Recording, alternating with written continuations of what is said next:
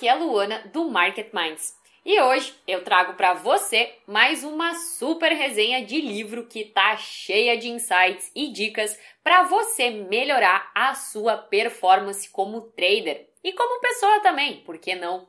Então, se liga que hoje nós vamos falar do livro Agilidade Emocional da autora Susan David.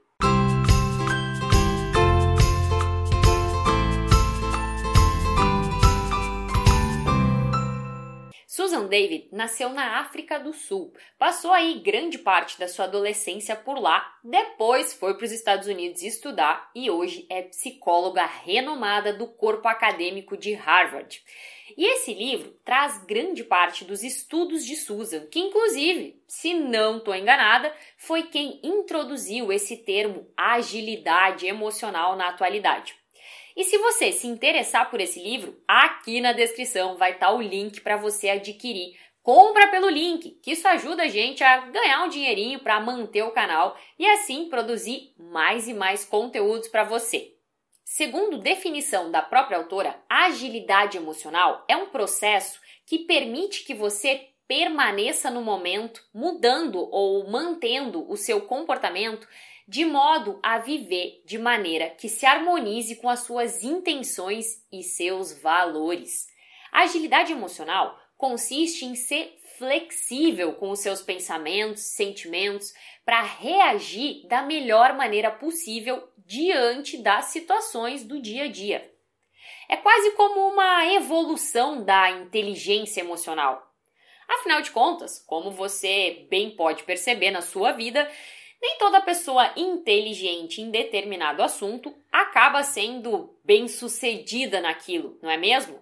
Quantos traders você conhece que sabem muito de mercado financeiro, mas que não conseguem performar bem? A autora diz que as pessoas emocionalmente ágeis, elas são dinâmicas, demonstram flexibilidade ao lidar com o nosso mundo complexo e em constante mudanças. Elas são capazes de tolerar níveis elevados de estresse e suportar reveses, permanecendo ao mesmo tempo envolvidas, abertas e receptivas. Exatamente o que você, trader, precisa para sobreviver e ter bons resultados no mercado, não é mesmo? As pessoas emocionalmente ágeis, elas compreendem que a vida nem sempre é fácil mas elas continuam a agir de acordo com os seus valores, aqueles que eles mais prezam, e a perseguir aí os seus grandes objetivos, aqueles de longo prazo. Elas continuam, sabe, elas continuam a sentir raiva, tristeza e tudo mais. Sabe? Quem não sente? Mas elas enfrentam esses sentimentos com, com curiosidade, com autocompaixão, com aceitação. E em vez de permitir que esses sentimentos as prejudiquem, as pessoas emocionalmente ágeis voltam-se de forma eficaz com todas as suas imperfeições para suas ambições mais grandiosas. Acho que eu não preciso te apresentar mais argumentos para te convencer de que você precisa ser uma pessoa emocionalmente ágil, não é mesmo? No livro, ela mostra o que você precisa fazer para desenvolver essa agilidade emocional para você sair do que ela considera estado enredado para o estado de verdadeira prosperidade. Nós, seres humanos, criamos narrativas para tudo, com o propósito aí da gente organizar as experiências na nossa mente e a gente permanecer lúcidos. O problema é que na maior parte das vezes a gente aceita esses autorrelatos, essas histórias, sem questionar, sabe? Como se realmente fosse a verdade. Ah, eu não consigo ser disciplinado. Ah, eu sempre acabo devolvendo lucro. Muitas vezes a gente tem aí um tagarela interior que fica alimentando essas auto-histórias, muitas vezes de forma enganadora, exaustiva. E o que faz com que seja quase inevitável que a gente fique aí enredado é que muitas das nossas respostas são extremamente automáticas. O nosso sofrimento, a nossa desmotivação, os nossos desafios nos relacionamentos, as, as, outras dificuldades que a gente tem na nossa vida, quase nunca são solucionadas se a gente pensar do mesmo jeito, antigo e automático. Ser emocionalmente ágil envolve ser sensível ao contexto e reagir ao mundo como ele se apresenta no momento. E a principal pergunta a se fazer nesse ponto é: quem que está no controle? O pensador ou o pensamento? O primeiro passo para se desenredar e desenvolver a agilidade emocional é olhar de frente. Isso significa enfrentar voluntariamente os seus pensamentos, emoções e comportamentos com boa vontade, com curiosidade, com gentileza. Isso não significa que a gente tem que atacar ou que a gente tem que matar todos os nossos demônios. Significa que a gente tem que enfrentar corajosamente, fazer as pazes com eles e descobrir uma maneira sincera e aberta de conviver com eles. Quando a gente olha de frente, com consciência, aceitação, geralmente até mesmo os piores demônios recuam. Ou seja, não é você querer acabar com medo de perder dinheiro. É você, em primeiro lugar, aceitar que você tem esse medo, que nesse momento ele existe, faz parte de você. Ignorar isso ou querer simplesmente substituir esse sentimento por outro positivo tende a piorar a situação. Pois porque ele pode vir à tona no momento de maior pressão e causar então um estrago maior ainda, maior do que você acredita que pode suportar. Na vida real, os nossos sucessos, eles se originam de quando a gente é capaz de conviver e aprender com os nossos defeitos ou com o nosso lado obscuro. E o caminho em direção a essa resolução, a esse aprendizado, começa com você olhar de frente. É como dizer a você mesmo: Ok, eu sei que eu tenho medo de fracassar no mercado, de não dar certo, mas e aí? Como que eu posso lidar com isso? Olhar de frente também envolve a autocompaixão. Segundo a autora, existe o conceito errado, segundo o qual a gente precisa ser duro com nós mesmos para manter nossa vantagem. No entanto, as pessoas que são mais tolerantes com seus próprios fracassos, elas podem, na verdade, ser mais motivadas a melhorar. As pessoas com autocompaixão, elas miram tão alto quanto aquelas com autocrítica. A diferença é que as pessoas com autocompaixão, elas não se desestruturam.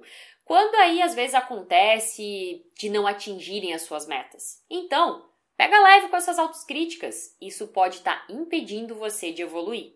Além disso, faz parte de olhar de frente, aprender com todas as emoções principalmente com aquelas que parecem ser negativas e desconfortáveis.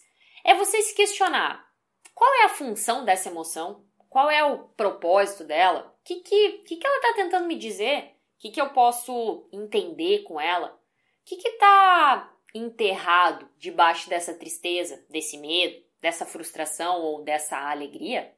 O segundo passo é você se afastar é dissociar-se deles e observá-los para enxergá-los pelos que são, apenas pensamentos, apenas emoções. Ao fazer isso, nós criamos um espaço aberto, imparcial entre os nossos sentimentos e a maneira como a gente reage a eles. Um grande segredo aqui é você estar atento ao momento presente e reduzir o excesso de julgamento. Enquanto opera, não se critique se o trade foi ruim, não se elogie se foi bom. Veja ele simplesmente pelo que ele é, uma operação. Reduzir o eu julgador enquanto você opera ajuda você a permanecer ágil para responder às situações do momento de forma aberta e imparcial. Para treinar isso, você pode fazer uso das técnicas mindfulness, sobre as quais já falamos aqui no canal. Vou deixar o link no final e na descrição do vídeo. Quando estamos enredados, temos normalmente uma única perspectiva, uma única resposta, uma única maneira de fazer as coisas. E nós precisamos expandir a nossa visão, ampliar a nossa perspectiva e nos tornarmos mais sensíveis ao contexto. Uma boa técnica para se afastar é você falar com você mesmo, ou melhor ainda, você escrever sobre a situação na terceira pessoa, como se a situação não estivesse ocorrendo com você, mas com outra pessoa. Isso permite você criar esse espaço mental para expandir a sua percepção sobre a situação. Além disso, quando você estiver diante de uma situação difícil ou desafiadora, você vai pensar uma forma de resolvê-la, mas não se limite a essa única solução. Em geral, a primeira resposta ela está ligada aos nossos pensamentos automáticos. Procure então pensar em outras três, quatro, cinco formas de resolver essa situação. Outro fator super importante para você desenvolver a agilidade emocional é você ser coerente com os seus motivos. Precisamos nos concentrar mais naquilo que realmente nos interessa, nos nossos valores essenciais, nossas metas mais importantes. Seus valores essenciais, eles oferecem a bússola que faz com que você continue a avançar na direção certa. E aqui, a autora enfatiza que não existem valores certos e errados. Identificar o que você valoriza e agir movido por isso nem sempre é fácil. Nós somos aí constantemente bombardeados por mensagens a respeito do que, que é importante, do que, que nos torna importantes. É os chamados segredos universais para a felicidade, ter sucesso profissional, liberdade financeira, bens materiais, milhões investidos. Essas coisas não são necessariamente para todo mundo. E não estou dizendo aqui que você não possa ter. Eu estou dizendo que você precisa ter consciência se isso de verdade é o que você valoriza ou se você está deixando ser influenciado pelos valores de outras pessoas. Quando nos conectamos com o nosso verdadeiro eu e com o que acreditamos ser importante, a gente consegue reduzir o abismo que existe entre a maneira como nos sentimos e a maneira como nos comportamos. E aqui entra uma questão fundamental. Por que você está no mercado financeiro? Por que você quer ser trader? Você consegue responder essas perguntas de forma a respeitar e a atender os valores mais importantes da sua vida? Uma das partes que mais me chamou a atenção no livro foi que a autora diz que viver seus valores, ser coerente com seus motivos, não lhe proporcionará uma vida livre de dificuldades.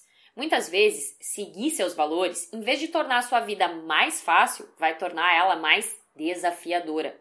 Talvez você tenha como valor a liberdade, o tempo de qualidade com a família e acredita que conseguirá isso através do mercado. Mas essa escolha não é algo que irá tornar sua vida mais fácil, muito pelo contrário.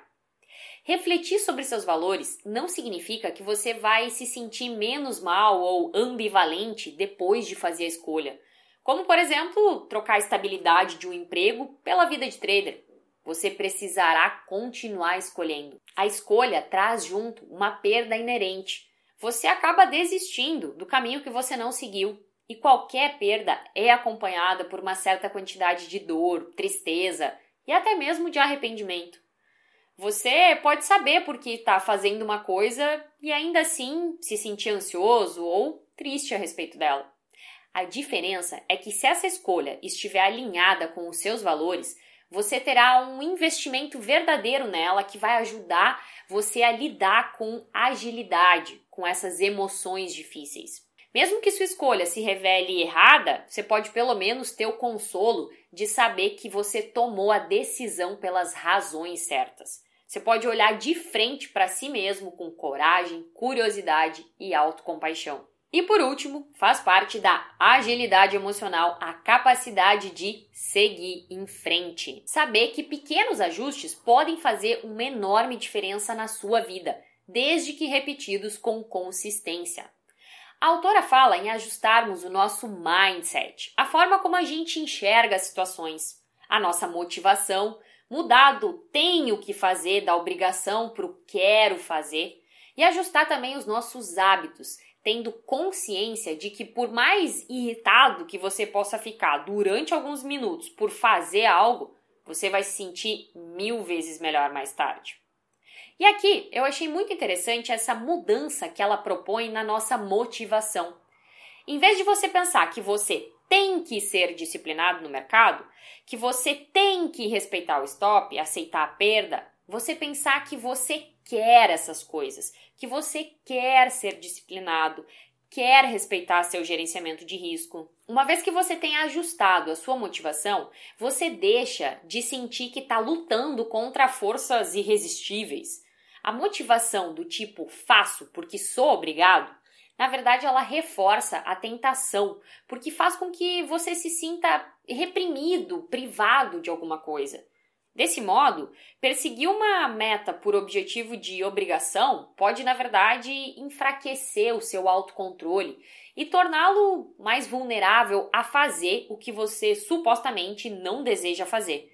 Por isso é importante realizar essa mudança. Além disso, faz parte de seguir em frente e além da sua zona de conforto e fazer movimentos cada vez mais difíceis. Mas também é preciso encontrar o equilíbrio perfeito entre o desafio e a competência, de maneira a não ficar nem complacente, nem aturdido aí, e sim estimulado, entusiasmado e revigorado pelos desafios. E quando você consegue desenvolver essa capacidade de olhar de frente, encarar de fato seus pensamentos, sentimentos, emoções de forma honesta, corajosa, quando você consegue se afastar dos enredos para explorar as múltiplas possibilidades, quando você ajusta as suas ações para serem congruentes com os seus valores e quando você está deliberadamente focando nos pequenos ajustes, você passa a ter essa agilidade emocional que lhe proporcionará a prosperidade em todas as áreas da sua vida. Eu gostei e me identifiquei muito com esse livro. E sabe por quê? Porque eu percebi que os conteúdos, as ferramentas do treinamento Trader MMA estão completamente alinhados com esses passos para desenvolver a agilidade emocional. Se você ainda não conhece o treinamento Trader MMA, o link vai estar tá aqui na tela e na descrição. Eu convido você a dar um pulinho lá e entender o que é esse treinamento, com metodologia exclusiva, inovadora, para ajudar você a desenvolver a mentalidade de um trader vencedor e agora também para que você adquira a agilidade emocional necessária para vencer no mercado. E é claro, se você ainda não curtiu, curte o vídeo, deixa aqui o seu comentário, que essa é a melhor forma de você retribuir o meu trabalho. E você já sabe, eu vejo você no próximo vídeo.